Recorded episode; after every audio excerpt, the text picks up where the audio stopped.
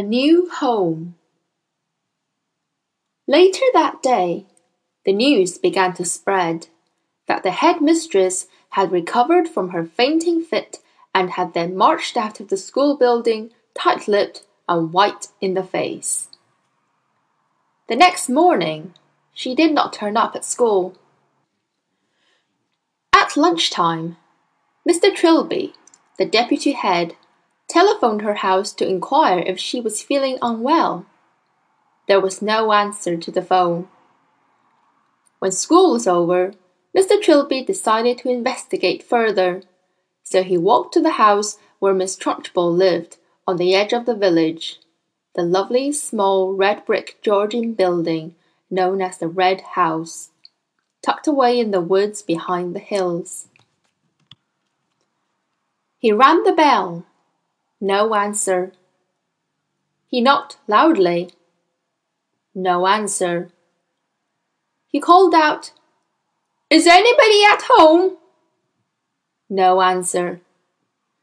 He tried the door and to his surprise found it unlocked. He went in. The house was silent and there was no one in it. And yet all the furniture was still in place. Mr. Trilby went upstairs to the main bedroom.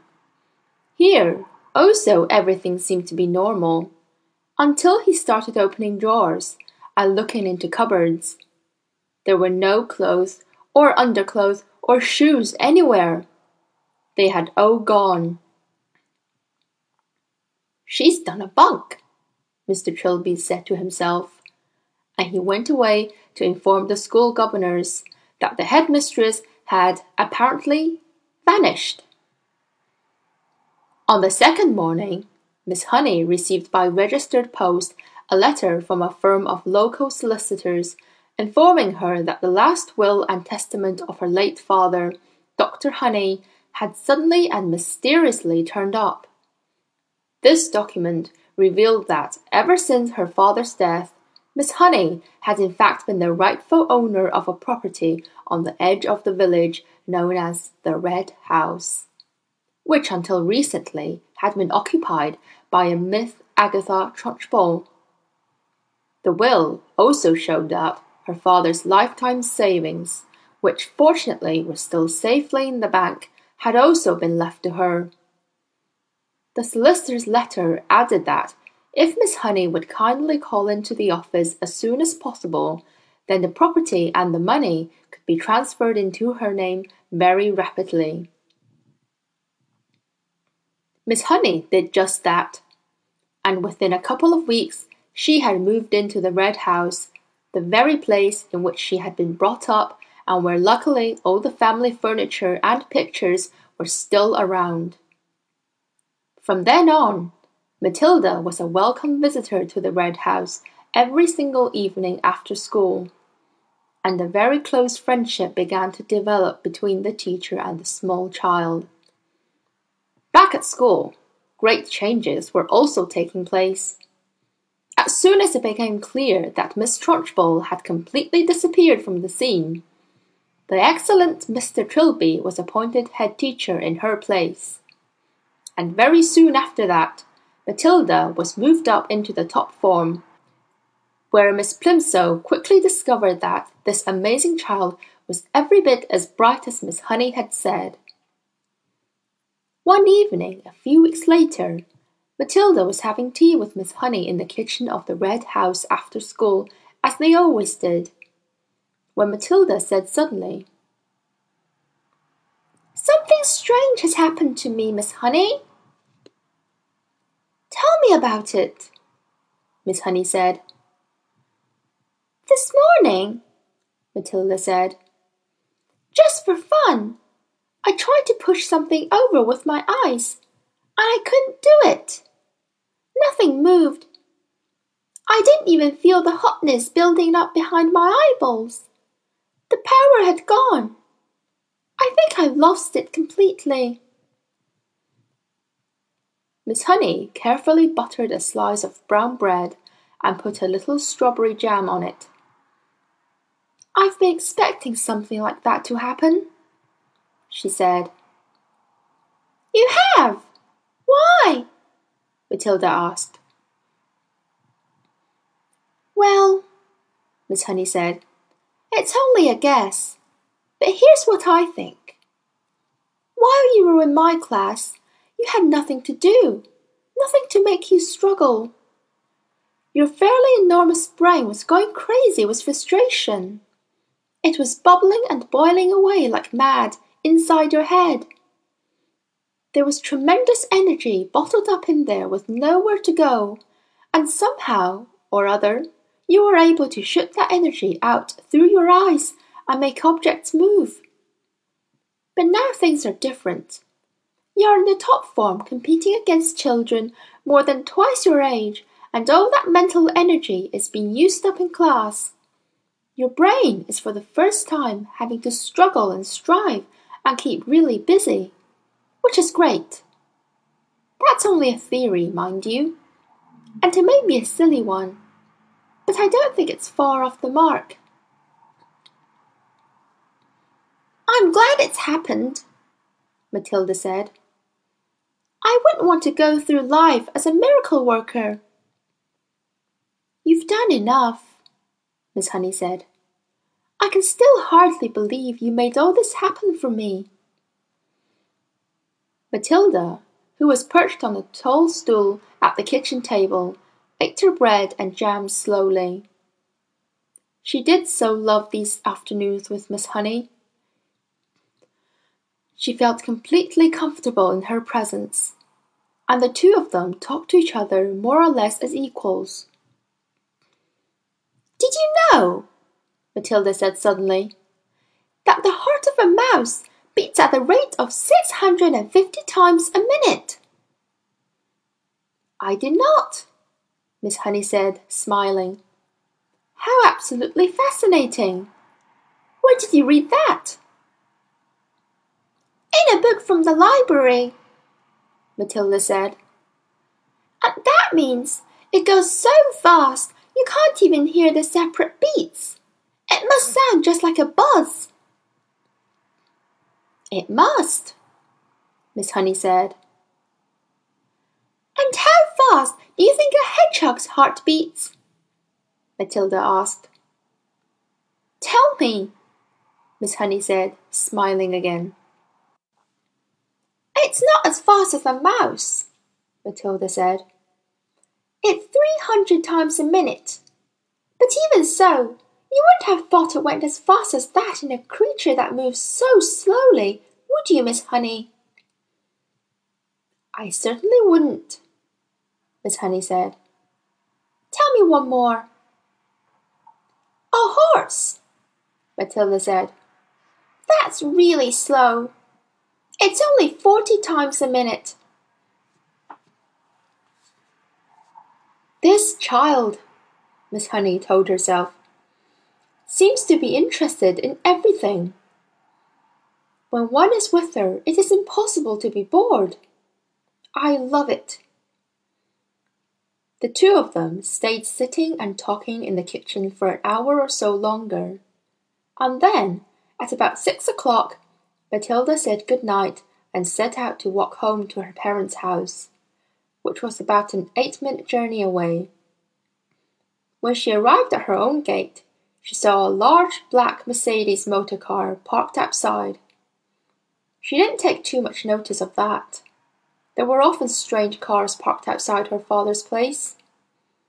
But when she entered the house, she was confronted by a scene of utter chaos. Her mother and father were both in the hall, frantically stuffing clothes and various objects into suitcases. What on earth is going on? she cried.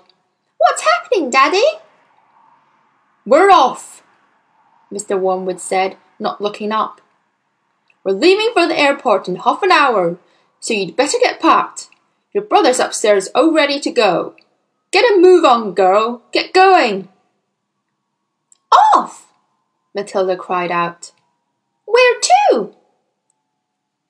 Spain, the father said. It's a better climate than this lousy country. Spain! Matilda cried. I don't want to go to Spain. I love it here, and I love my school. Just do as you're told and stop arguing, the father snapped. I've got enough troubles without messing about with you. But, Daddy, Matilda began. Shut up! The father shouted. We're leaving in thirty minutes. I'm not missing that plane. But how long for, Daddy? Matilda cried. When are we coming back? We aren't, the father said. Now beat it. I'm busy. Matilda turned away from him and walked out through the open front door. As soon as she was on the road, she began to run. She headed straight back towards Miss Honey's house, and she reached it in less than four minutes. She flew up the drive, and suddenly she saw Miss Honey in the front garden, standing in the middle of a bed of roses, doing something with a pair of clippers. Miss Honey had heard the sound of Matilda's feet racing over the gravel, and now she straightened up and turned and stepped out of the rose bed as the child came running up. My, my, she said. What in the world is the matter? Matilda stood before her, panting, out of breath, her small face flushed crimson all over. They're leaving! She cried. They've all gone mad and they're filling their suitcases and they're leaving for Spain in about thirty minutes. Who is? Miss Honey asked quietly. Mummy and Daddy and my brother Mike, and they say I've got to go with them. You mean for a holiday? Miss Honey asked. Forever! Matilda cried. Daddy said we were never coming back. There was a brief silence. Then Miss Honey said, Actually, I'm not very surprised. You mean you knew they were going? Matilda cried. Why didn't you tell me? No, darling, Miss Honey said. I did not know they were going. But the news still doesn't surprise me. Why? Matilda cried. Please tell me why. She was still out of breath from the running and from the shock of it all. Because your father, Miss Honey said, is in with a bunch of crooks. Everyone in the village knows that. My guess is that he is a receiver of stolen cars from all over the country. He's in it deep. Matilda stared at her open mouthed. Miss Honey went on. People brought stolen cars to your father's workshop where he changed the number plates and resprayed the bodies a different colour and all the rest of it. And now somebody's probably tipped him off that the police are on to him and he's doing what they all do running off to Spain where they can't get him. He'll have been sending his money out there for years, all ready and waiting for him to arrive. They were standing on the lawn in front of the lovely red brick house with its weathered old red tiles and its tall chimneys and Miss Honey still had the pair of garden clippers in one hand. It was a warm golden evening, and the blackbird was singing somewhere near by. I don't want to go with them, Matilda shouted suddenly. I won't go with them. I'm afraid you must, Miss Honey said. I want to live here with you, Matilda cried out. Please let me live here with you. Wish you could, Miss Honey said. But I'm afraid it's not possible. You cannot leave your parents just because you want to. They have a right to take you with them. But what if they agreed? Matilda cried eagerly. What if they said, Yes, I can stay with you? Would you let me stay with you then? Miss Honey said softly. Yes, that would be heaven. Well, I think they might, Matilda cried. I honestly think they might. They don't actually care twopence about me. Not so fast, Miss Honey said. We've got to be fast, Matilda cried. They're leaving any moment. Come on, she shouted, grasping Miss Honey's hand. Please come with me and ask them, but we'll have to hurry. We'll have to run. The next moment, the two of them were running down the drive together, and then out onto the road, and Matilda was ahead, pulling Miss Honey after her by her wrist. And it was a wild and wonderful dash they made along the country lane and through the village to the house where Matilda's parents lived. The big black Mercedes was still outside, and now it spooked and all its doors were open, and Mr. and Mrs. Wormwood and the brother were scurrying around like ants, piling in suitcases. As Matilda and Miss Honey came dashing up, Daddy and Mummy! Matilda burst out, gasping for breath. I don't want to go with you. I want to stay here and live with Miss Honey. And she says that I can, but only if you give me permission. Please say yes. Go on, Daddy. Say yes. Say yes, Mummy. The father turned and looked at Miss Honey.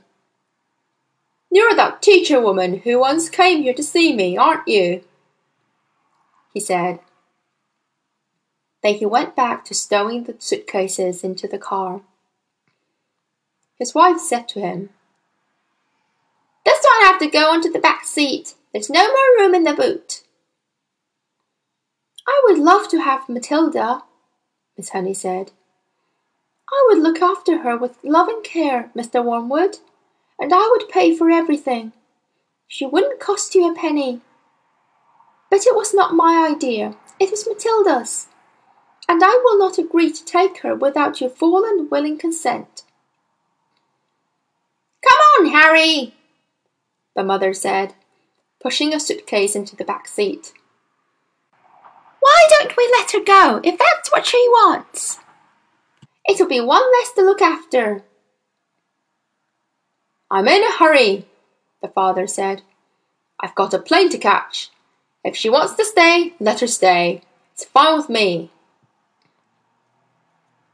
Matilda leapt into Miss Honey's arms and hugged her, and Miss Honey hugged her back. And then the mother and father and brother were inside the car, and the car was pulling away with the tires screaming. The brother gave a wave through the rear window, but the other two didn't even look back. Miss Honey was still hugging the tiny girl in her arms, and neither of them said a word as they stood there watching the big black car tearing round the corner at the end of the road and disappearing forever into the distance.